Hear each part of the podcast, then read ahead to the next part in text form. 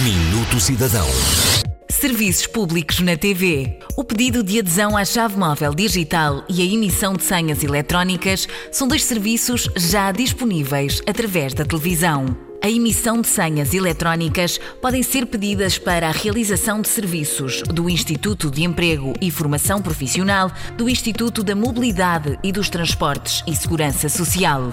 Após solicitar uma senha eletrónica pela TV, os utilizadores recebem um SMS de confirmação do serviço solicitado e o número de senha atribuída. Trata-se do resultado de uma medida Simplex que prevê, de futuro, a disponibilização de outros serviços, como a marcação de consultas médicas ou a disponibilização de prescrições.